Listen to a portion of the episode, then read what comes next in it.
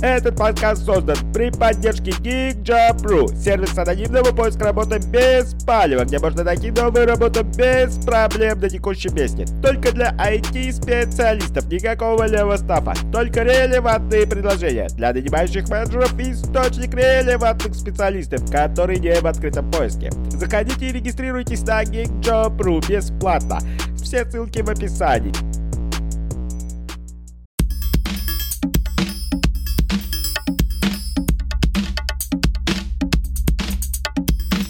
Всем привет, и с вами снова подкаст «Не HR», и у нас сегодня, мне кажется, супер тема. Вопросы оформления дистанционных сотрудников. Раньше, может быть, кому-то это было не супер актуально, но кажется, что теперь актуально практически всем. Мы будем разговаривать про все это с Олей Чумакиной, а, мне кажется, одним из лучших экспертов в этой теме, и, э, как минимум, это еще и лучшим экспертом, который может объяснить все понятным языком. Вот. Оля – партнер консалтинговой компании «Кардисон». «Кардисон» или «Кардисон»? «Кардисон». Кардисон, да. отлично. Вот, э, вместе со мной еще Ксюша Замуховская, мой соавтор э, доказательного рекрутинга. У нас с вами есть один час на поговорить. Максимум можем сдержаться минут на 10, но это прям супер максимум. Вопросы можно задавать прямо по ходу в чате. Я предлагаю начать. Вопрос да, много.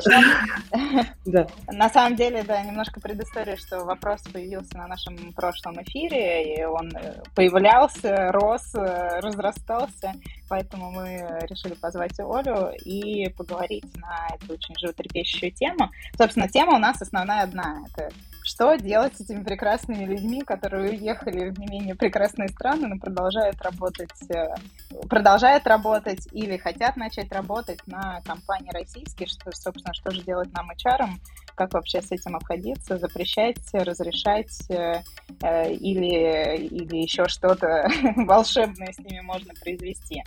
Вот, давай прям начнем вот с этого. Что делать с теми, кто уехал, Оль? Давай начнем сначала с того, что нужно ли что-то с ними делать, то есть вообще а, в чем проблема-то, да, что работал по трудовому договору, пусть дальше работает. Значит, это одна из самых опасных историй, потому что когда а, принимается решение, это не секрет, многие компании так делают, что когда сотрудник переезжает, компания не отражает это в документообороте никак.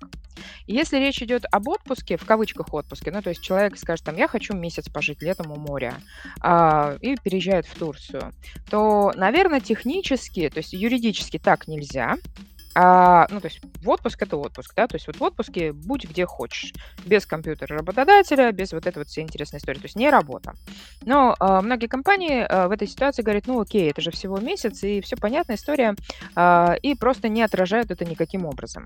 А, это ошибка, потому что в данной ситуации, если он у вас назад не вернется, вы из а, такой маленькой ситуации, когда, предположим, вы можете сказать, что вы там не знали, да, если там при проверках или где-то еще обнаруживается. А, да, в этой ситуации он не заходит, слава богу, в зону нерезидента, потому что у нас здесь возникает вопрос еще про НДФЛ.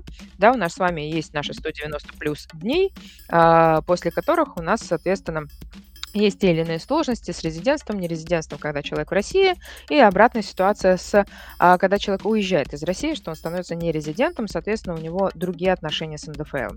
При этом а, тот же Минфин дал очень разноречивые а, комментарии, которых любой бухгалтер боится и правильно делает, потому что на практике, несмотря на то, что Минфин в своих последних письмах сказал, что в этой ситуации мы прекращаем платить НДФЛ, а работник должен сам выплатить НДФЛ, это связано с темой а, двойного налогообложения, договоров, а не двойном налогообложении. Мы чуть раньше, раньше позже, позже об этом поговорим. А, соответственно, проблема возникает в том, что сам факт трудового договора с человеком, находящимся за пределами Российской Федерации, противоречит прямо федеральному закону, тому самому трудовому кодексу скучному, да, для некоторых, очень веселому для меня. Там все время что-нибудь находится такое интересненькое. Так вот, есть у нас статья 13 Трудового кодекса Российской Федерации, которая гласит, что Трудовой кодекс действует и другие нормативные акты, связанные с трудовыми отношениями, действуют у нас на территории Российской Федерации. Если вдруг кто-то Трудовому кодексу не верит, а верит а, Минтруду, мне всегда нравится, что говорит, вот есть же письмо Минфина раз они предполагают, что вот как-то мы налоги не так платим дистанционным, значит, дистанционные возможны на территории... Нет, ребят, э, Минфин за это не отвечает. Минфин ответил на вопрос, что делать, если у вас такая ситуация сложилась, независимо от того, возможно она или нет. То есть, скажем так, э, Минфин как орган, который собирает налоги, наверное, немножечко проактивен из разряда. Все равно будут портачить. Так мы заранее хотя бы определим, как в этом случае налоги платить. Но не более того. То есть они не могут изменить э, трудовой кодекс. И важно помнить, что у нас есть иерархия, э, иерархия документов, которые регулируют наши отношения. И федеральный закон совершенно точно выше э, министерского ведомственного письма. И ведомственные uh-huh. письма не носят характер закона. Они имеют право только, э, скажем так, немножечко нам разъяснять. При этом э, ни в одном суде э, ссылка на письмо Минфина или э, Роструда никак не работает. Это абсолютно uh-huh. точно, гарантирую. Так построена система права в России. Если даже в трудовых спорах, когда говорят, ну вот же, есть письмо Роструда, а у вас судья данный аргумент никаким образом учитывать не имеет права, потому что все разбирательства в суде у нас происходят на основании на законодательных актов, в котором письма ни Минфина, ни Роструда не являются. И Минтруда, естественно, тоже. Так вот. Итого а... получается, что в момент, когда человек уезжает, у него ну, должен быть какой-то другой тру- договор, не трудовой. Нет, но трудовой может быть, если а, есть у вас в этой ситуации, а, как это сказать, есть у вас в этой ситуации, например, обособка за рубежом, ну, то есть представительство за рубежом. Значит, а, для тех, кто любит читать сразу, чтобы я потом не держала это в голове и радостно могла там рассказывать интересные вещи не без цифр, а, кто хочет подетальнее, хорошо и правильно разъяснена вся история с тем, как а, и по какой причине, потому что а, кроме того, что у вас в Трудовом кодексе 13 статья есть, у вас еще есть несколько статей, которые вы обязаны выполнять в отношении дистанционных работников, связанные с охраной труда, а, в том числе привет новой норме про микротравматизм. Буду рада, если вы в чате напишите, прописали ли вы как э, в правилах порядка, как вы будете учитывать теперь микротравмы у дистанционных работников. Это называется все, «Всем привет, вам было скучно, давайте мы подкинем вам нового огня». А, так вот, да, у вас уже с марта в ваших правилах порядка должна быть норма по охране труда. А, Э, по поводу э, того, что происходит с трудовым договором, сейчас проговорим. А, а посмотреть еще основания вы можете в прекрасный ответ еще 2017 года. Он абсолютно актуален до сих пор, потому что эта часть никак не менялась. Письмо Министерства труда и социальной защиты РФ от 16 января 2017 года 14 14.2 ООГ 245. Я думаю, что у нас будет запись, поэтому реквизиты можно будет снять, да? Или а, да. коллеги могут будет сейчас... запись, и потом будет, да. будет Э, конспект, поэтому ну, вот, отлично. посмотреть после. Соответственно, либо коллеги, возможно, сейчас смогут э, выложить Оль, эту историю. Тут у Виолетты вопрос э, э Угу. Я вывожу его на экран для всех, э, что трудовой угу. договор становится недействительным, угу. если что-то а, комментировать. Ну, э, с учетом того, как у нас сейчас, э, как, как у нас договоры признаются действительными или недействительными, это отдельный вопрос. А вы не можете оформлять трудовые отношения через такой договор. То есть, если работник вас уведомил о том, что он уезжает за границу, вы находитесь в патовой ситуации. Почему это надо заранее предотвращать и предусматривать, да? Потому что с одной ситуации ситуации. Если он вас уведомил, а, слава богу, в этой ситуации у вас есть отдельная история, которая связана а, с тем, что вы в трудовом договоре, если вы умные, а вы умные, я уверена, у вас все это так, хорошо, а, предусмотрели, что территория выполнения должностных обязанностей имеет значение, а здесь она имеет значение в силу трудового кодекса, да, там, ну, в любом случае в трудовом договоре это должно быть предусмотрено, то у вас есть для этого особенное основание для расторжения договора. Но воспользоваться вы им сможете только если работник вас письменно уведомил и так далее далее. То есть вам точно известно, что у вас не действует ограничение, предусмотренное статьей 81 Трудового кодекса, а именно, что уволить на, э, по инициативе работодателя лицо, находящееся в отпуске или отсутствующего по болезни, нельзя. Потому что что у нас часто такие работники делают? А я отсутствую по болезни. Кстати, а, сразу немножечко оф топ я сейчас вернусь к трудовому договору, не беспокойтесь, я не забыла. А, соответственно, есть такая интересная история, что э, многие смотрят теперь в электронные больничные, оф топ потому что это касается не только дистанционных, абсолютно всех. Вы смотрите в электронные больничные, ну, то есть мы сейчас можем видеть, работник взял больничный или не взял больничный, uh-huh. да? А, и вы такие, о, он не взял больничный, значит, я защищена. Минуточку. А если человек сейчас находится на территории другой страны, он идет спокойно в посольство, заверяет эти документы, может даже не ходить, если он через страховую проводил, приезжает в Москву и через ФСС получает больничный. То есть дата больничного у него будет, ну, станет способность. Давайте договоримся, что для сленга, для простоты я буду говорить больничный, как раньше, да, не листок. Да. Его, никогда, его, кстати, никогда не был больничным, это сленг. Ну, листок, я под больничным Но он листок. зато понятен. А то, мне а. кажется, мы сейчас завалим э, термины, а, и народ начнет э, уходить два, а, две в, ошибки на, в документах.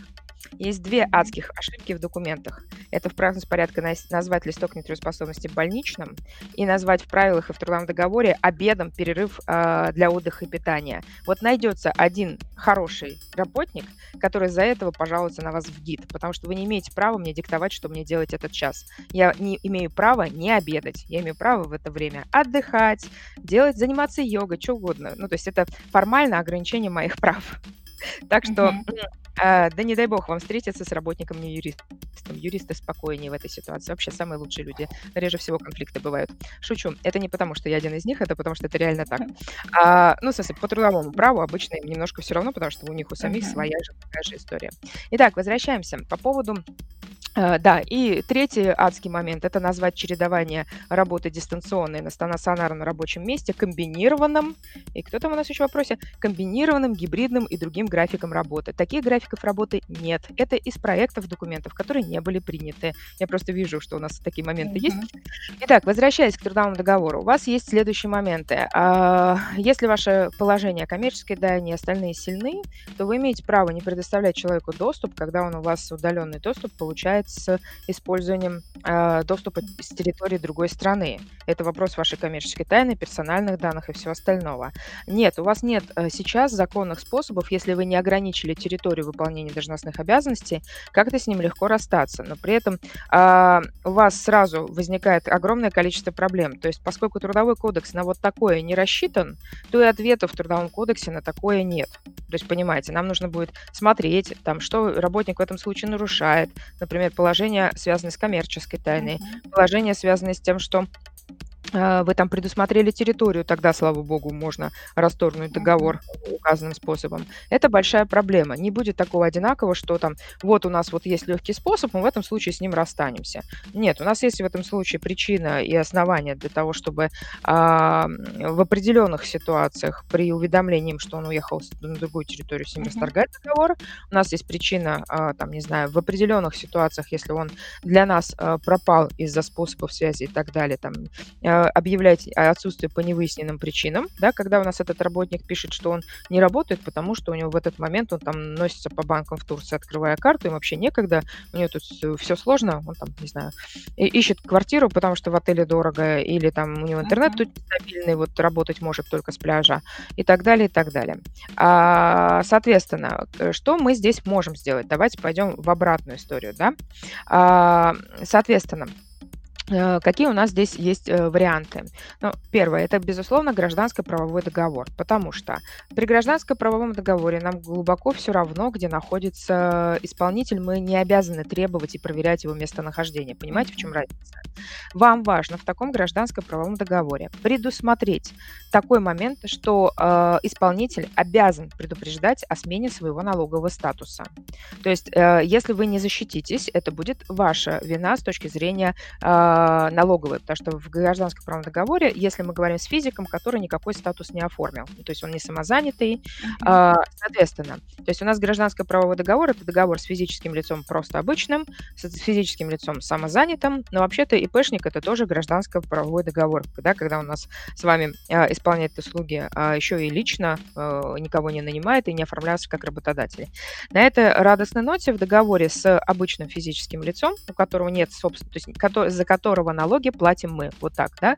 За которого НДФЛ и прочие радости платим мы. Угу. Вам обязательно надо указать строчку, в которой э, указать, что данное лицо обязано информировать вас письменно, на бумаге, именно так, письменно, на бумаге, по почте, с заказным письмом с уведомлением э, или любым... Прямо перечислить все варианты или... Э, любым способом, дословно означающим на бумаге. То есть письменно. Для этого обычно хватает слова письменно. То есть э, достоверно, письменно. То есть э, слово письменно означает на бумаге. Ну, то есть, то есть э, никакого для... электронного документа оборота здесь не может быть предусмотрено. А, поскольку в дальнейшем, скорее всего, этот работник попробует вас не уведомлять, чтобы платить 13 НДФЛ, а 30 это расходы работника, то э, э, Э, то это, э, соответственно, э, проблема для вас. То есть вам нужна такая фраза, и вам нужны доказательства, что он вас не уведомлял. То есть ваш mm-hmm. бухгалтер налоговый будет писать пунктом таким-то трудового договора, пред... ой, господи, стоп, стоп, стоп, это пунктом такого-то договора с исполнителем предусмотрено, что он уведомляет в случае смены статуса. По состоянию на такую-то дату mm-hmm. уведомлений от э, исполнителя не поступало. То есть в этом случае вот эти все налоговые претензии у налоговой пойдут к исполнителю. Он станет неплательщиком. С него тогда взыщут эти налоги. Потому что во всех остальных случаях в гражданском правом договоре с физическим лицом будет действовать такая же норма, как с трудовым э, договором, когда зарплата недостаточно э, постиранная. Э, в общем, не белая. Соответственно, если работник приходит в налог, говорит, ай-яй-яй, работодатель за меня не платил э, НДФЛ, доказывает, доказывает это, естественно, то весь НДФЛ не уплачен, не э, платится работодателем, а не с работника. То есть не, mm-hmm. действует не так, что э, мне платили на 13% больше, и у меня не удержали 13%, mm-hmm. это же я, это же мой налог, это же я плачу, работодатель только агент. Нет, в этом случае, если в случае с зарплатой, то работодатель будет эту сумму уплачивать э, в казну. А в случае с гражданско-правовым договором, если вы ошиблись, тоже вы. Если вы прописали фразу, что у вас вас э, работника, о, господи, исполнитель отвечает mm-hmm. за то, что э, исполнитель отвечает за то, что он обязан вас уведомлять о данном статусе. Более того, если вы хотите железобетонную защиту, включайте фразу, что работодатель обязан ежеквартально, ну, бухгалтерия будет хотеть ежемесячно, но это нереально, или там еже раз в полгода, в случае, если там налоговый статус не менялся, в этом случае незамедлительно, подтверждать путем письменного уведомления, что налоговый статус статус исполнителя не изменился. То есть вы пишете, что если изменился, ты должен незамедлительно уведомить. Если измени... не изменился, то раз в квартал, там, раз в полгода, раз в год. Ну, просто чем, ре... mm-hmm. чем реже, тем меньше смысла в этом, да, что, что э, соответственно, ты должен нас э, уведомить. Раз в год обычно делают там в декабре, чтобы вот под, под проверочки, которые следующего года будут. Э, соответственно, э, смысл именно в том, что вы в налоговую принесете конкретную бумажку. Смотрите, вот он меня уведомил, что у него ничего не менялось. Не мой вопрос к нему. Да? Значит, соответственно, в части самозанятых, конечно, здесь будет нарушать работник, если он готов, то вам-то как раз абсолютно все равно. Но сейчас есть такое некоторое, скажем так, тревога у финансистов. Насколько она обоснована, хороший вопрос, не знаю, потому что такой практики нет, поэтому нам некуда посмотреть. А, есть тревога о том, что если самозанятый, а, который самозанятость получает в привязке к региону, потому что статус самозанятого связан с местонахождением самозанятого, и в этой ситуации что будет, будет, если там будет доказано, что он не, э, не находится в этом регионе? Хороший вопрос. Mm-hmm.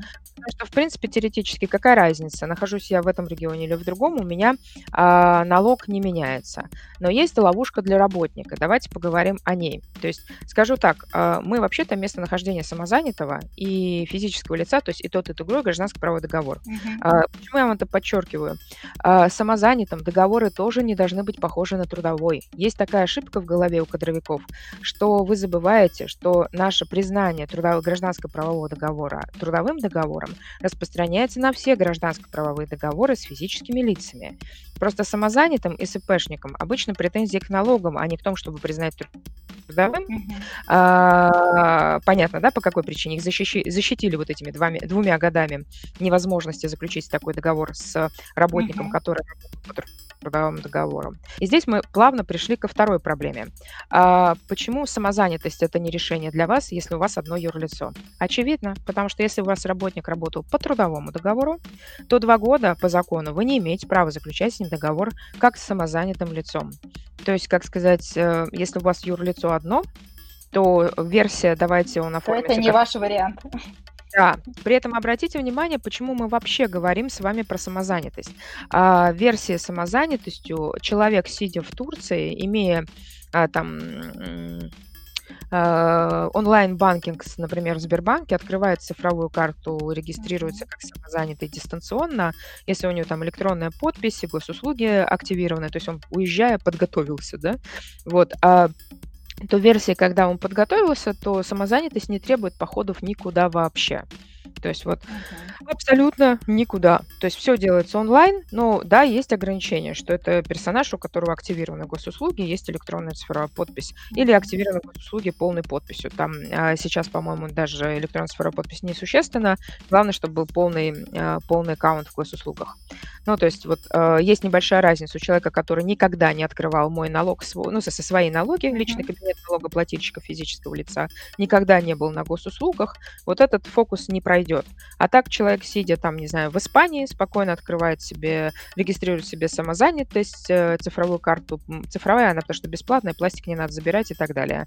Вот. А, то есть вы просто на свою другую карту будете переводить деньги, чтобы снимать э, то, что заработали. Полностью начинает э, работать. Но там же есть большое ограничение. Ну, вернее, оно не такое ну, большое. А, здесь же зависит, э, да, здесь очень правильно Ксения спросила, там ограничения по сумме, конечно, при зарплатах айтишников на год нам не хватит никак, но, во-первых, у вас уезжают не только айтишники, а всякие копирайтеры, маркетологи и прочие тоже радостно уехали туда, где mm-hmm. проще, э, проще с соцсетями, да, и часто эта компания, э, как это сказать, Э, формирует. Э, и э, как, как сейчас я правильно сформирую, часто во многих, во многих случаях компания хочет буфер, то есть возможность нормально платить в период, пока работник разберется, действительно ли он там остается надолго. Uh-huh. вот буфер, который позволяет эм, платить, пока понятно, эта ситуация постоянная или нет. А, то есть это надолго или как.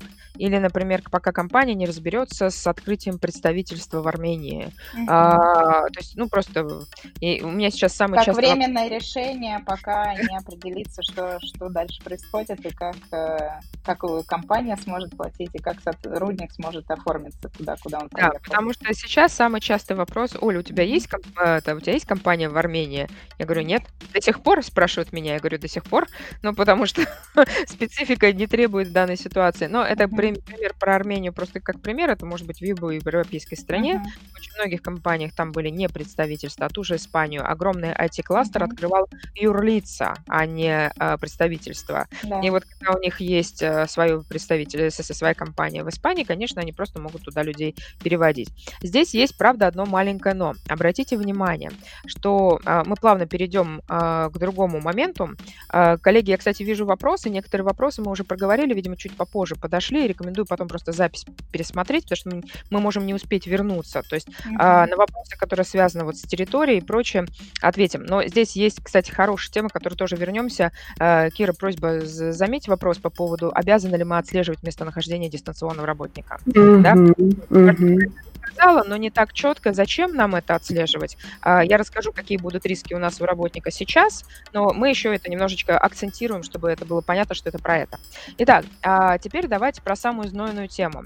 А почему мы вообще заботимся о том, а, что вот это все отследить? Мы делаем вид, что мы ничего не знаем, и все у нас хорошо. Почему нет? Клевая же штука. Первая тема. Вам прилетит от налоговой, которая, в отличие от вас, видит. И статус на нерезидента меняется для налоговой э, у нас законодательство все прогрессирует и прогрессирует, и поэтому а, по поводу статуса резидент-не-резидент у нас а, ну, практически остались секунды до того, как, в общем-то, не, не проблема для налоговой все это отслеживать. Вот здесь, Оля, можно задам вопрос, потому что то, что мы усиленно искали, что вроде как, ну, как узнает налоговая о том, что человек стал нерезидентом, ей нужно получить данные о том, что было пересечение границы человек отбыл и не вернулся, или там больше 183 дней пробовал за границей. И из открытых источников mm-hmm. пока не удалось найти подтверждение тому, что таможенная наша служба передает данные в налоговую. Ну или как-то там они остались, остались секунды до того, как mm-hmm. этот механизм начнет работать. То есть я как раз говорю про mm-hmm. то, что сейчас де юре он возможен, по запросу налоговой все дадут. Да. А, де-факто он пока, насколько я знаю, опять-таки, то есть я эту тему не отслеживаю ежесекунду, насколько я знаю, до сих пор а, автоматически это не происходит. Ну и по крайней мере, с- вот я участвую там в расчетах с теми или иными сотрудниками, у них, у них эта проблема не происходит.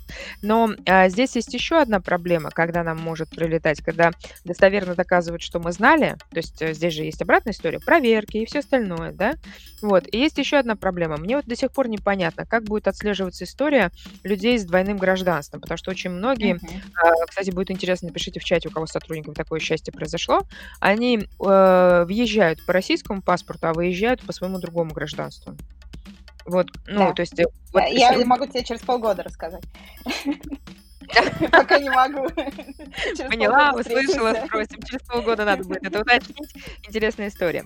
Так вот, а, возвращаясь, а, какие риски есть у сотрудников? Поскольку у нас же большинство все-таки сегодня у нас, как это сказать, тусовка про IT, и в IT есть же вот эта история гипертрофированной заботы о сотрудниках. Так вот, тогда нужно подумать о следующем. А есть еще такая штука, как а, вы находитесь на территории другой страны, еще не по туристической ви- визе, вы уже получаете, вот все сейчас в Турции бегом получают вид на жительство. Класс! А вид на жительство-то не- несет под собой определенные обязательства. То есть, например, если вы в Европейском Союзе, в странах работаете и прочее, а, вы должны платить налоги. Пример. Я из немецкой компании или из испанской компании или из итальянской компании, ну вот у меня есть там клиенты в разных компаниях, мы нанимаем человека там из Польши, из Латвии, а, там еще из какой-нибудь страны Евросоюза. В этой ситуации мы заключаем не трудовой договор, хотя вроде бы ЕС, потому что человек находится в другой стране. Мгм. Миф о дистанционной работе, о том, что на территории ЕС можно как на одной стране дистанционной, это миф. Трудовой договор у них точно так же, как у нас. Если а, вы находитесь в другой стране, то у вашей компании там либо представительство, тогда у вас трудовой договор, либо у вас не трудовой договор, а аналог нашего гражданско-правового договора. И вот здесь очень интересный моментик, что, например, а, сотрудник в Латвии, сейчас точно не помню, но там порядка 40%, если не больше, нет, больше, это 40, это только на, на этот налог на доход физического лица, а, там просто шкала а, налогообложения зависит от того, один вы, не один, есть у вас дети, Мгм. нет у вас детей, есть у вас какой-то социальной льготы, нет у вас социальной льготы, верующий вы, неверующий и прочие радости. Ну, потому что в некоторых странах есть налог а, церковный, Да. который зависит от вашего статуса по религии. Соответственно, И на этой радостной ноте а, у вас е- вы еще платите социальные вот эти все а, сборы и обязательную медстраховку. То есть у вас нет выбора. Если у вас нет работодателя в этой стране, то у вас в договоре прописывается о том, кто платит, в какой стране платит. Как правило, платит в стране раб- работника, и работник платит все это сам. И у вас получается, там, от, например, от 15 до 40 процентов доход на налог физического лица, и еще от 20 до 40 процентов вот этих всех, в зависимости от Мгм. страны. От 20 до 40 зависит от страны. А, Вот этих вот всех взносов и обязательной медстраховки, которой у вас не может не быть. Ну, аналог того, что у нас, когда там мы, нам кажется, гражданин Казахстана, его можно принять вообще без всех документов. Нет, у него по закону должна быть минимальная медицинская страховка. У нас единственные необремененные этими радостями люди это белорусы. У всех остальных даже тех, даже тех, кто у нас по упрощенной схеме принимается, у них все равно у всех есть а, требования по страховке, у части требования по миграционному учету, то есть все, все не так радужно. Так что, когда у вас кто-нибудь из оформляющих говорит, о, господи, опять иностранец, Он говорит, ну он же из тех, которых легко. Она говорит, да это тебе легко, а нам все равно вот тут. В общем, А нам одинаково сложно. А, не, не, не одинаково. Белорусы в этой ситуации легче всего. С ними только уведомления, больше ничего. Значит, возвращаясь, у нас все-таки сейчас движение в другую сторону. Так а вот, у сотрудника может возникнуть риски в стране его пребывания, когда ему зададут логичный вопрос. Подождите, пожалуйста, а где ваша обязательная страховка? А где ваши выплаты? Мгм. То есть у них нет налога на тунеядство, но у них есть вопрос, а а как вы собираетесь квартиру снимать? Потому что когда а, вы заключите договор, в котором будет, например, в Польше договор с э, компанией в Испании, в котором будет написано, а, что вы получаете денежку, Мгм. ну, то есть по этому договору, то вы приходите и спокойно снимаете квартиру, потому что вы предъявляете и доказываете свой доход, да? В некоторых странах есть такое понятие, как автоматическое списание всех выплат там за мобильную связь, за, за, за, в общем, за определенные виды услуг, и у вас для этого тоже должен быть определенный а, статус в системе, да, назовем это так. И претензии страны, в которой вы, приходите, вы находитесь, на то, что, пожалуйста, заплатите налоги, вы ведете деятельность на территории нашей страны, тоже вполне себе реальный и настоящий риск. Есть э, страны, у которых договор о недвойном налогообложении, то есть когда э, испанская компания или немецкая компания нанимает человека из Польши и не платит за него налоги в Германии или в Испании, потому что он платит в Польше, это окей. А вот так, чтобы ни там, ни там, назовем, да, так не бывает. то есть вот такой версии невозможно. А, поэтому а, то, что у а, сотрудника есть такая история, что у него есть риски в той стране, где он находится, если у него там, простите, пожалуйста, не туристическая виза, а вид на жительство, да, или гражданство, но вид на жительство mm-hmm. серьезнее будет, потому что вид на жительство, он несет за собой обяза- э, определенные требования по тому, что ты в этой стране делаешь, да, то есть, ну, вот, mm-hmm. как происходит. Поэтому вот такая интересная история, что вы не сможете этот доход по э, трудовому договору с Россией в, в той стране, в которой находитесь, использовать для предъявления вот в этих ситуациях, потому что ваш договор не будет соответствовать местному законодательству. Это mm-hmm. надо каждый раз проверять. То есть в одной стране, в одной стране, пожалуйста, никаких вопросов у вас не будет у сотрудника, а в другой будет. Поэтому каждый раз надо проверять. А вот в этой стране мы, э, продолжая с сотрудником отношения по трудовому договору, не создаем ли риск для него. То uh-huh. есть, если вам все равно, то не исследуйте эту тему. Если вам не все равно, то стоит проверить. Вот, кстати, это один из основных аргументов к сотрудникам по поводу того, давайте перезаключим на гражданско-правовой договор. Обратите внимание, что для нас трудовой договор или гражданско-правовой с точки зрения расходов всего на 0,2% дешевле, потому что понятно, что э, заменяя один договор на другой, мы сохраним выплаты аналогичные там э, всех наших day off, которые мы оплатим в результате, да, которые даете работникам там отпусков, которые вы все равно в результате оплатите. То есть имеется в виду не де юра, а как добрые компании, которые на самом деле просто сохраняют сотрудника. То есть если сегодня смотреть, то э, самый э, безопасный вариант это гражданский правовой договор с физическим лицом. То есть если вот прям совсем совсем-совсем. А самозанятый самый дешевый вариант и не требующий я сейчас объясню, в чем фишка с самозанятыми. Немножко попроще с документооборотом, потому что там есть тема чеков и прочего. В бухгалтерии с самозанятыми все равно обязательно нужны, а, нужны акты и договоры. Есть такой миф, что самозанятым вот тебе чек прислали, вот как легко, давайте всех самозанятыми, потому что документооборот простой, человек сидит себе там где-то, и больше ничего не надо. Неправда. У вас еще и IT-продукт, то есть у вас должен быть договор, содержащий условия об авторском праве и все остальное. Вот. Здесь я плавно подошла перешла к вопросу, который мне сразу хочется сказать. Ты хочешь мне задать вопрос про то, как гражданский правовом договоре? Я про... хочу немножко, да, такие как-то точки расставлять, чтобы, Давай. потому что информации много. А я предупреждала. Кто-то из наших слушателей, да, и те, кто нас смотрит в теме, кто-то меньше. А кто-то просто уже отключился такой. Да, кто-то отключился такой, завалил, выхода нет, мы из этого никогда не выберемся, поэтому хочется поставить, ну да, такие какие-то крючочки расставить, чтобы и мы, и народ, э, который с нами, э, начал лучше ориентироваться. То есть сейчас мы фактически проговорили про вот основное, да, что же делать, если человек уже уехал, или mm-hmm. вот он предупредил вас, что собирается. То есть вот у вас прекрасные такие сотрудники, они не скрывают, они приходят и говорят, я, кажется, вот такого-то числа отчаливаю. А, и того, mm-hmm. получается, никакого трудового договора, ну, если мы хотим совсем все mm-hmm. правильно сделать в той э, реальности, в которой mm-hmm. сейчас находимся, а, трудовой договор это не вариант, и нужно обсуждать, э, ну, да, в реалиях там IT-компании, скорее всего, это гражданско-правовой. Возможно, самозанятость, если это буферный какой-то вариант, не mm-hmm. на долгий срок, потому что, опять-таки, э, да, в IT, скорее всего, нам хватит э, на полгода, это если повезет. А, ну, в зависимости от должности и специализации. Коллеги, э, я хочу этот момент э, немножко проговорить. У самозанятых ограничена сумма дохода в год. Если вы ее превышаете, то самозанятый, ну, по сути, становится ИП. То есть у него другой, другая система налогообложения, uh-huh. нужно заявлять, что у него там нет НДС и прочее. В общем, все сложно по сравнению с самозанятым. То есть появляются там требования по виде, определенным выплатам. То есть мы здесь говорим именно об этом, почему не хватит самозанятого, потому что uh-huh. э, там 2 миллиона с хвостиком, и, э, и, соответственно, у человека, у которого там доход 400 тысяч рублей или 300 тысяч рублей в месяц, конечно, у него этой суммы ну никак не хватит. А если больше, то тем более. Угу. Да. Э, и тогда дальше, да, мы уже вот, у нас получается такая развилка, что есть вопросы про то, а что делать, если человек не предупредил, уехал, и мы хотим с ним расстаться. То есть, да, mm-hmm. вариант, когда мы не удерживаем, а нам как раз нужно по закону завершить отношения с сотрудником, mm-hmm. который оказался не таким добросовестным и ничего заранее нам не рассказал. И вторая часть это про то, когда мы хотим таки удержать и наоборот сделать все, чтобы человек с нами остался, несмотря на то, что он переезжает.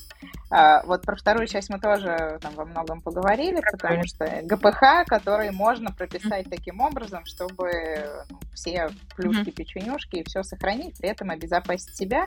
Но важная часть это изучать э, страну, в которой человек отбывает, потому что надо понимать, какое там э, налогообложение, какие там законы. Какие там риски для работника? То есть как и для да, работодателя, у нас рисков не будет, будут риски работника. Да. Вот. Ну и, соответственно, про это говорить с сотрудниками. И вариант, э, да, собственно, частично мы тоже проговаривали про то, что uh-huh. как расстаться зависит от того, что у вас было прописано. А давай uh-huh. еще раз проговорим. Вот если не было ничего хорошего прописано в трудовом договоре, ну, ну, то вот... есть не было ни про территорию, ни про там предупредить, когда перемещаетесь. Вот этого всего mm-hmm. зафиксировано в договоре не было. Значит, а, есть несколько путей. То есть, во-первых, законом такая история не предусмотрена, потому что, ну, никто не планировал, что вот такое вообще возможно, да.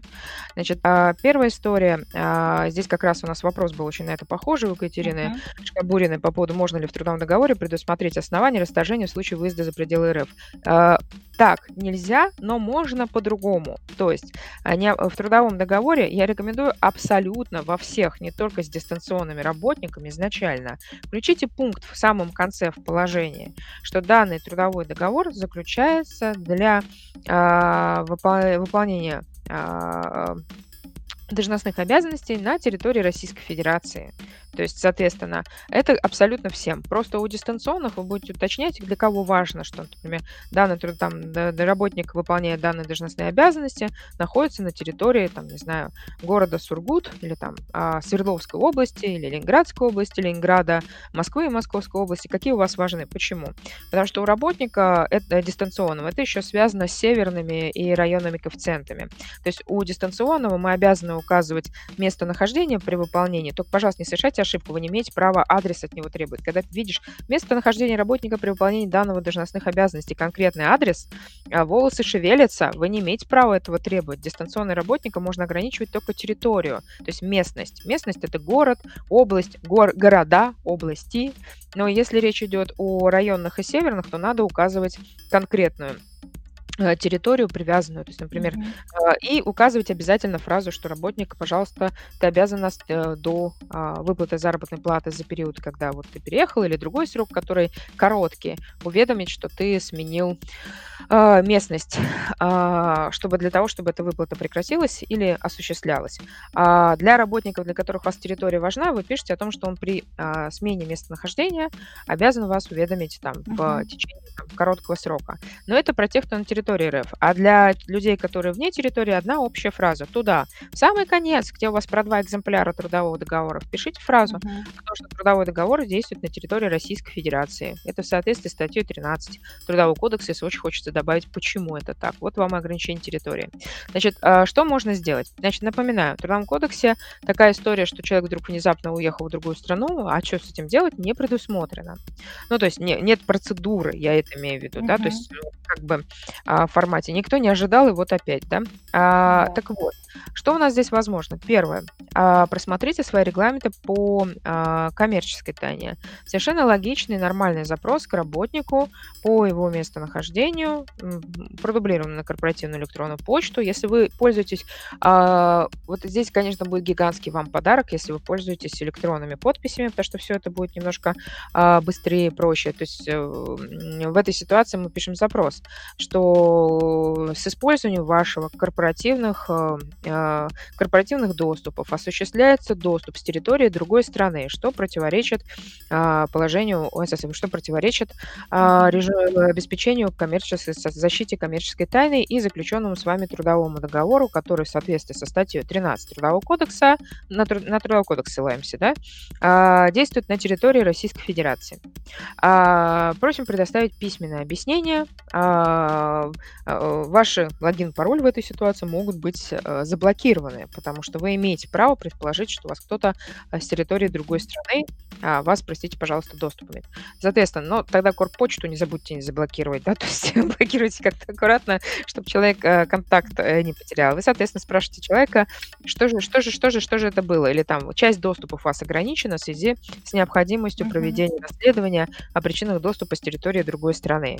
А, потому что у нас местонахождение работника определяется местом, указанным в его трудовом договоре. Да? Соответственно, ну никак, если у него там написано, что он прописан в городе Сургут, ну никак не может быть доступ из э, явно другой истории.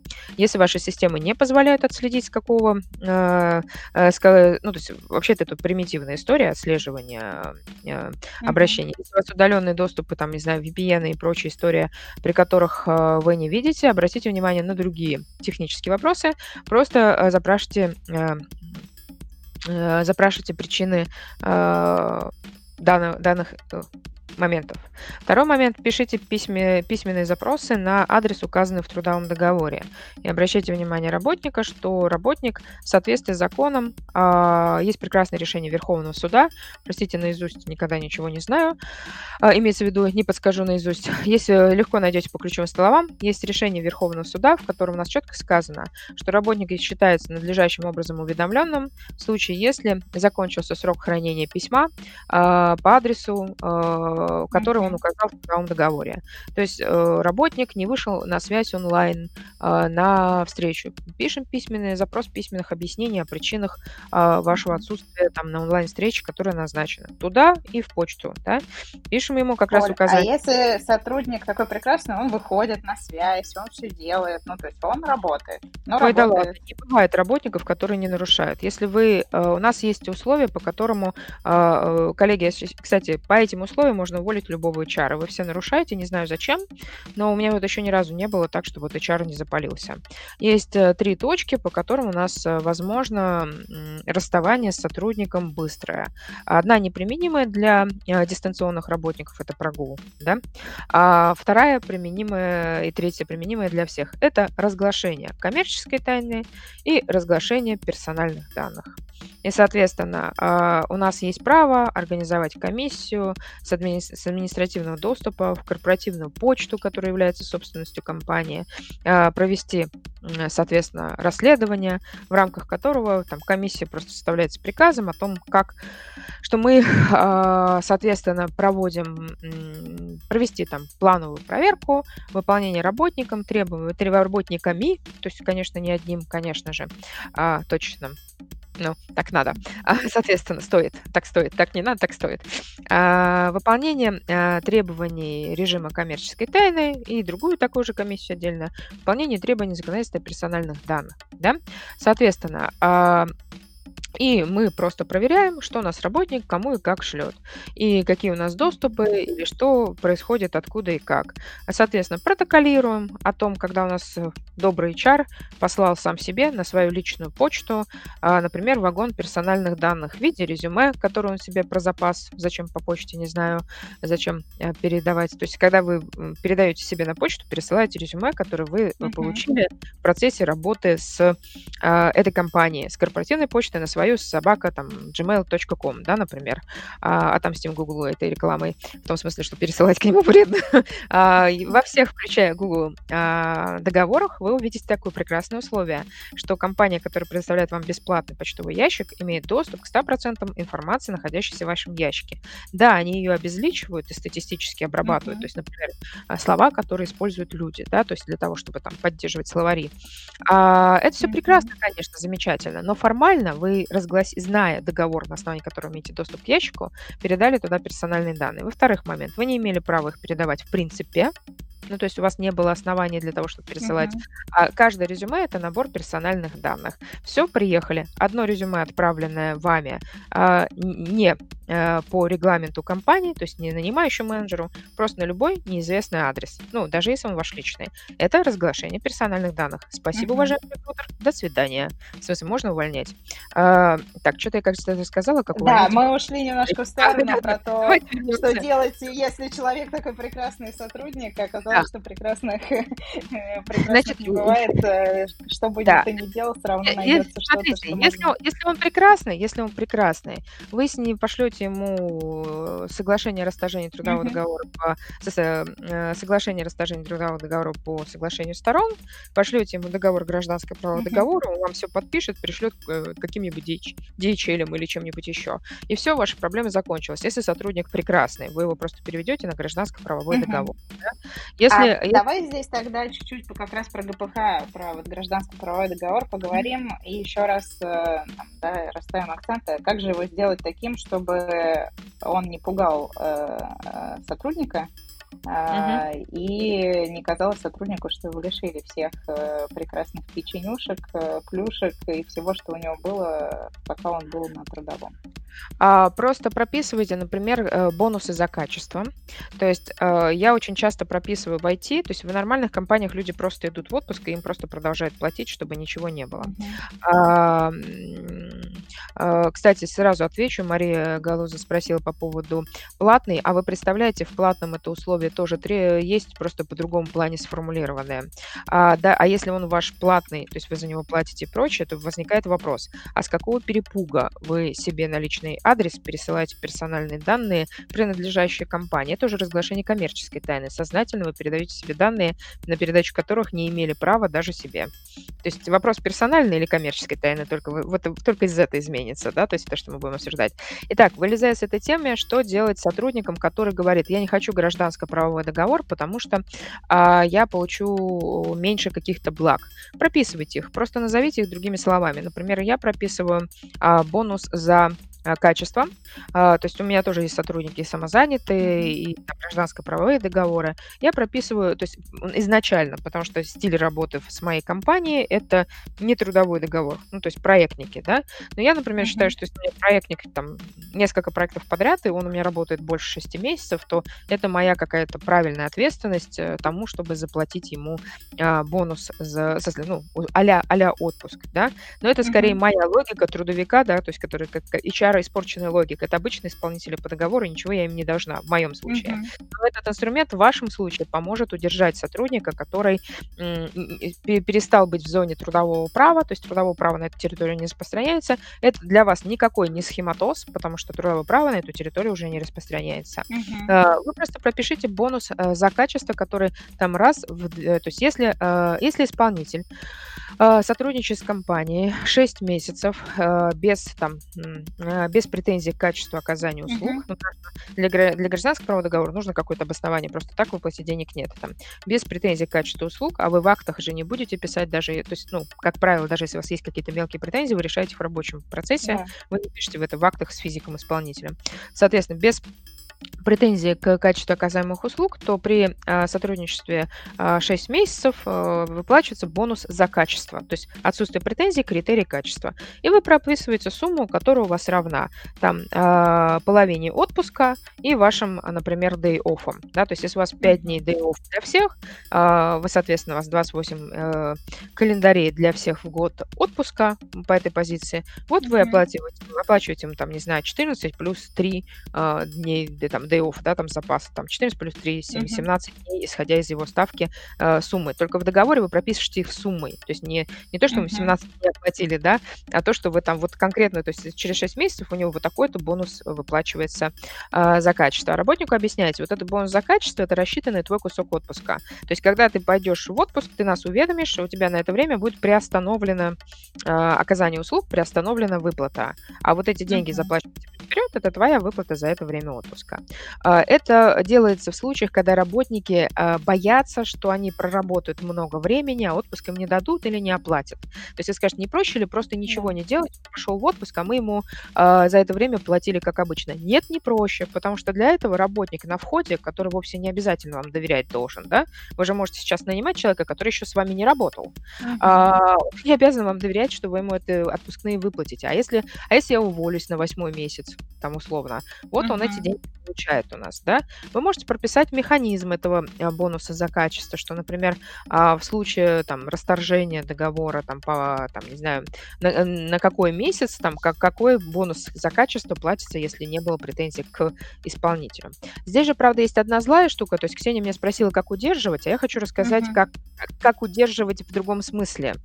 Э, кстати, будет интересно, напишите, пожалуйста, в вопросах, есть ли у вас такая проблема, что заключение гражданско-правовых договоров боится темлит или другие участники процесса, там, техдир, которые говорят, слушай, ну сейчас мы его заключим, а он потом может в любой момент в один день уйти. Mm. Ну, вот напишите, если у вас такая проблема есть. Дело в том, что по российскому законодательству исполнитель не может просто так встать и уйти. Исполнитель не имеет права прекратить оказание услуг, если у вас есть оформленное задание. То есть если я сейчас, например, у нас с вами рамочный договор, там, не знаю, на, на подбор или на тренинге, uh-huh. вот, ну, на тренинге, а, соответственно. И я сейчас, у меня заявка на тренинг, что я должна на следующей неделе провести. А, если мы с вами в договоре, то есть вы не были по какой-то странной причине столь загадочно милы, что написали этот пункт, не прописали, что я имею право расторгнуть договор в любое время, то исполнитель в момент, когда у него есть активная заявка, а, просто так отказаться от выполнения услуг не может. То есть в договоре с гражданско, гражданско, гражданским кодексом не предусмотрено право исполнителя от оказания услуг, если mm-hmm. условия э, не прописаны. То есть если мы прописываем там форс-мажор там, э, и прочее. То есть да, здесь форс-мажором является, простите за выражение, смерть э, исполнителя, потому что по гражданско-правому договору он должен выполнять услуги лично. То есть у него не может быть mm-hmm. кого-то, кто э, как-то нанят да, для выполнения. То есть это не юридическое лицо. У юридического mm-hmm. лица смерть генерального директора или смерть исполнителя там, конкретного специалиста, тренера, прочее, не является основанием для отказа выполнения услуг. А, ну, то есть вот такая интересная история, mm-hmm. да, почему, почему невыгодно быть юрлицом, даже с мест не снимая Соответственно, а вторая история– это то, что мы прописываем в этой ситуации для защиты вот в момент рамки, да, то есть когда у нас услуги оказываются постоянно, вы просто прописываете о том, что исполнитель уведомляет вас, там, например, за месяц, имеете право, uh-huh. за два месяца иметь право, или что исполнитель каким образом должен, э, в какой форме подготовить текущее, а, доводить до ума текущую uh-huh. а, задачу для того, чтобы а, увольняться. Я, например, в договорах на подбор закладываю месяц, потому что средний срок перехвата позиции там, не знаю, если все перегружены, то хоть кто-то что-то закроет за это время, чтобы перехватить позицию уходящего, да? За месяц уведомляешь, и, соответственно, ты там э, в это время вы человеку можете не давать новых задач, он у вас доделывает только старые. Вы можете писать о том, что если человек вас уведомил о том, что он расторгает, что новые, за, заказчик новые задачи в этот период не ставит. Пожалуйста, вы можете это все прописывать. Ну, чтобы работник не боялся. Вы пишете, что вы уведомляете за месяц, э, но при этом, соответственно, новые задачи в этот месяц не ставятся для того, чтобы там, ну, то есть э, ставятся только задачи, там, например, на доработку, на исправление, то есть угу, по да. новыми задачами имеется в виду задачи, не связанные с улучшением качества ранее разработанного решения. Вот. Звучит а... как будто даже приятнее, чем э, то, когда мы делаем с трудовым договором а, имеем. В трудовом договоре IT-компании заложники.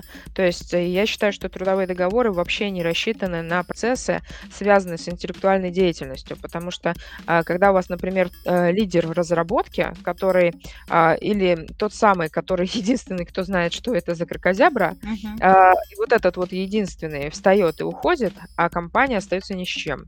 По этой причине, когда компании в IT не поддерживают массовой регламентации, говорят, Оль, ты бюрократ и прочее, я говорю, я бюрократ, это вы останетесь один на один с историей, когда вот в компаниях а, класса менталитет стартапов, они техническую документацию, функциональную документацию относятся к ней как документацию, сформируемую на этапе э, завершения продукта или передачи mm-hmm. клиенту. Я говорю, да неужели? У вас цикл проекта полтора года, у вас разработчик сегодня встает ключевой и уходит. Что происходит дальше? Ну, то есть, а дальше есть много вариантов решений, да? Да, вот. но об этом мы, видимо, поговорим в какой-то другой да, раз. Да, да, да, остается здесь, 10 минут. Да, И там много, много другого интересного. Мы эти темы тоже с тобой обсуждали. Я думаю, что... Вот, кстати, а, угу. Помнишь, мы с тобой говорили по поводу отслеживания налогов вот, э, у Рушана да. Каримова? Это та же самая история. Тоже, то, мы просто с Ксенией как раз перед началом вебинара обсуждали mm-hmm. ровно это же. У налоговой на сегодняшний момент нет инструмента, по крайней мере, как заявляется, по закону они имеют право получать эти данные, и по запросу они их получат. То есть, если, например, какой-то кейс случился, или проверка юрлица идет, и есть там какая-то э, сомнение в данной истории, э, они имеют право запросить, и им дадут. Но да, действительно, э, заявлено заявленное уже год назад, что uh-huh. они будут получать эти данные автоматически, сейчас не действует. Просто вот третий человек но, с этим же. Но, скорее всего, да, мы в каком-то обозримом ну, а будущем это заявлено, может происходить, да, потому что заявлено, что это вот, вот, да, заявлено, что это вот-вот уже происходит, uh-huh. что этот механизм уже там, ну, грубо говоря, в бета-версии, да, вот, а, поэтому, ну, учитывая сегодняшнюю нагрузку, которую вот у нас резкие перепады с, в этой истории происходят, я думаю, что uh-huh. они этот вопрос нарулят, потому что это огромные деньги с точки зрения бюджета. Да. Давай ответим на вопрос, ну, вернее, поговорим вот про эту тему, обязан ли работодатель э, отслеживать местоположение э, сотрудника угу. и вот то, как он уведомляет. И, угу. видимо, на этом пока будем а, а завершать. Вот здесь, Здесь у нас огромная практика, подтвержденная факапами, в, извините за выражение, в судах, по-другому не скажешь. То есть, э, когда работник заявляет, что вам было известна территория, на которой он работал, mm-hmm. а вы это в трудовой договор как условие не включили. Трудовое право императивное. Даже если работник подает иск против вас, доказывать, что вы не виноваты, должны вы. Это вот так построена наша э, радость в настоящий момент, что у нас в случае, если вы не учли в договоре, не прописали в договоре, не заложили механизм, то в данной ситуации работнику достаточно мало надо доказывать, чтобы говорить о том, что вы точно знали, где он был. Например, вы не прописали территорию в, в трудовом договоре и не прописали э, его обязанность вас информировать. То есть вы в трудовом договоре установили механизм, э, что он обязан вас информировать, но при этом оплатили ему билет в офис из Сургута. То есть у него прописка Санкт-Петербург, в трудовом договоре нет территории, а вы ему оплачиваете билеты в командировку из э, Сургута в Москву, из Москвы в Сургут, в офис компании. Работник потом в суде доказывает, что вам достоверно было известно, что он выполнял должностные обязанности на территории э, Сургута, и что вы ему все должны за вот этот вот период. И он в этой ситуации с хорошей вероятностью выиграет, uh-huh. потому что в вашем трудовом договоре этот механизм не заложен. И другая история. Мы пишем, что человек в Сургуте находился разово, потому что нас он не уведомлял о том, что он приехал, и нашей вины в этой истории нет. И вот здесь уже у вас хорошие шансы на то, что все получится приятно.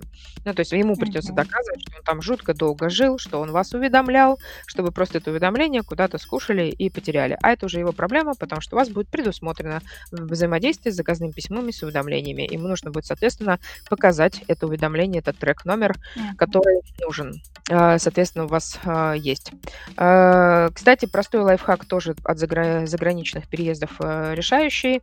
Я рекомендую в документооборот, у кого бумаги, у кого не ЦП, хотя с появлением УНЭП я уже не представляю, почему у вас может быть не электронный документооборот, потому что у КЭП хотя бы дорого и сложно, у НЭП это настолько дешево, элементарно, что уже непонятно, как, бы, как, как можно хотя бы не... Да, там уволить нельзя с электронной подписью, но хотя бы документооборот решить в бумажный документооборот заказ... в трудовой договор закладывайте фразу «должностные обязанности» в раздел «обязанности» в должностную инструкцию. Uh-huh. Работник, отправляя заказным письмом с уведомлением или иным образом, ну, вдруг он пошлет вам курьера, хотя по закону не может, а, соответственно, вам письмо а, обязан на какую конкретно почту, там, например, кадровик собака uh-huh.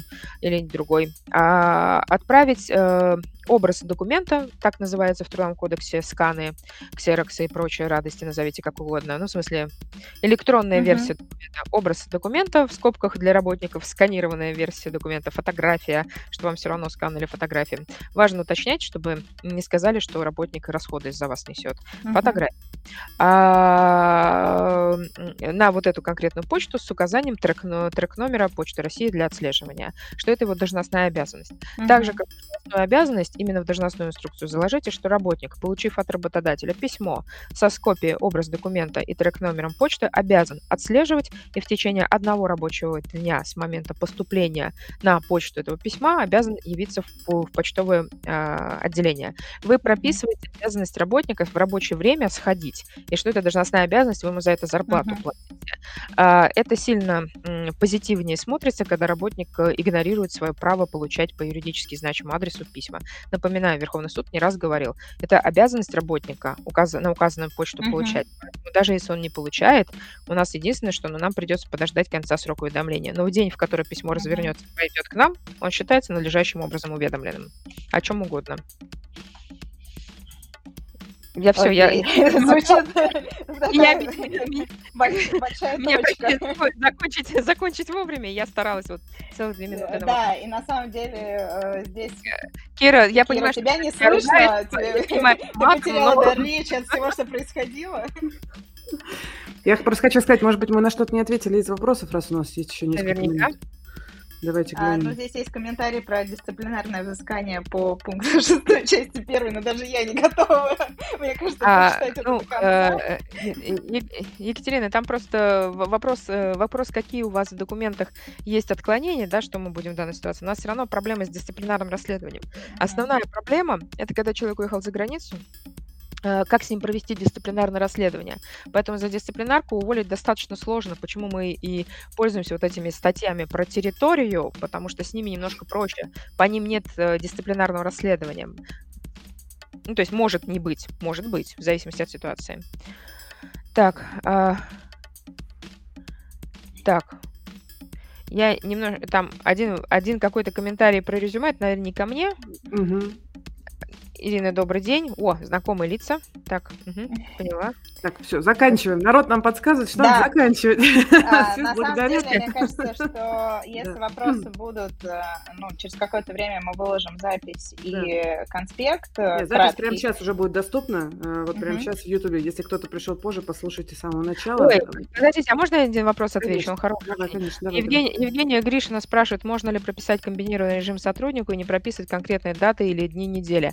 Да, можно, если вы указываете, что эти конкретные даты дни недели прописываются в графике работы. Этот график работы э, подписываете сотрудником ручкой или электронной подписью э, до начала периода месяца. Э, ну, вообще с- существует мнение, такое подтвержденное Рострудом и прочим, что можно графики составлять еженедельно, но я категорически с ним не согласна, хотя по закону мое не согласно упирается в то, что на самом деле, в общем, не запрещено. Но там есть большая проблема, что еженедельные графики вы наверняка нарушите, э, если суммированный учет, нарушите периоды времени. А если 40-часовая рабочая неделя, то даже так можно. Хотя э, думаю, что проблема просто в том, что мало кто судился, потому что там с еженедельными графиками есть беда. Работник не может планировать свое личное время. Поэтому mm-hmm. скоро, в какой-то момент мы все равно к этому вернемся в судебной практике. А, ну, можно ли прописать комбинированный режим сотруднику, не прописывать конкретные даты или дни недели? Еще раз повторю, можно, если вы составляете графики работы до начала месяца, например, и это прописано в правилах внутреннего распорядка, потому что совсем никаких границ быть не может. То есть у вас должно быть там прописано, например, что у работника время начала работы не ранее 8, не позднее 22, как пример, да? Uh-huh. Рабочий день 8 часов, перерыв для отдыха и питания 1 час. А, конкретный график работы устанавливается с графиком работы, с которым сотрудник ознакомится под роспись, там, там, например, до 25 числа месяца, предшествующего месяцу работы по графику. То есть правила должны быть в правилах порядка. Это требование закона, что э, вот э, я должна знать, что после 22 я могу там забирать ребенка из детского сада. А, ну, что, что-то может происходить, да? И какое правило будет, а, нужно описывать. Но вообще без графика не получится. То есть вот так, чтобы вот это совсем никак ничего не оформлять, нет. Но да, действительно, у вас не может, может не быть железобетонного графика. Ну, вот, в трудовом договоре не с 9 до 6 такое возможно. Понятно. Вот. Мне кажется, нам нужно заканчивать на прекрасном один вопрос. так много деталей, но, вопрос. правда, все они отвратительные. Мне очень нравится. Вопрос такой. Ну, наверняка, как бы, те, кто нас слушает, у них как бы свои свои кейсы там и свои вопросы, которые вряд ли получится охватить э, ну, в любом эфире. Э, мы можем указать твои контакты, э, ну, чтобы могли ребят тебе писать напрямую, если будут какие-то... Да, безусловно, можно.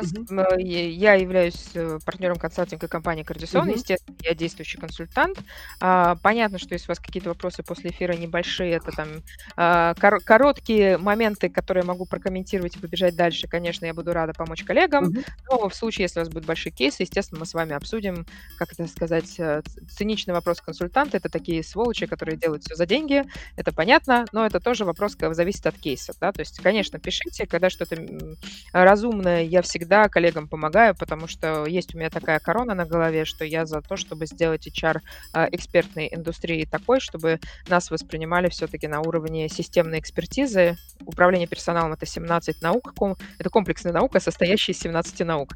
Вот мне очень хочется, чтобы каждый HR был представителем профессии, в которой уважают нас за научность, системность и глубокое знание. Поэтому помогу, чем смогу, с удовольствием. В этот момент я подвинула немножко корону. Отлично. Спасибо тебе огромное. большое. Мы тогда да, контакт, да, будем получилось. рады, если ну, там когда сформулируем слушать, более четко. Там есть кнопочка слушать на замедленном ритме. Да, да, да. Сказали, пожалуйста, сегодня не как обычно, не вылетать за час за пределы, поэтому я старалась успеть. Спасибо всем, кто слушал. Да, спасибо всем, кто слушал. Спасибо, что дали возможность. Да, все, спасибо. Побежали. Давайте. До встречи. Пока. Этот подкаст создан при поддержке GeekJob.ru, сервис анонимного поиска работы без палева, где можно найти новую работу без проблем на текущем месте. Только для IT-специалистов, никакого левого стафа, только релевантные предложения. Для нанимающих менеджеров источник релевантных специалистов, которые не в открытом поиске. Заходите и регистрируйтесь на GeekJob.ru бесплатно. Все ссылки в описании.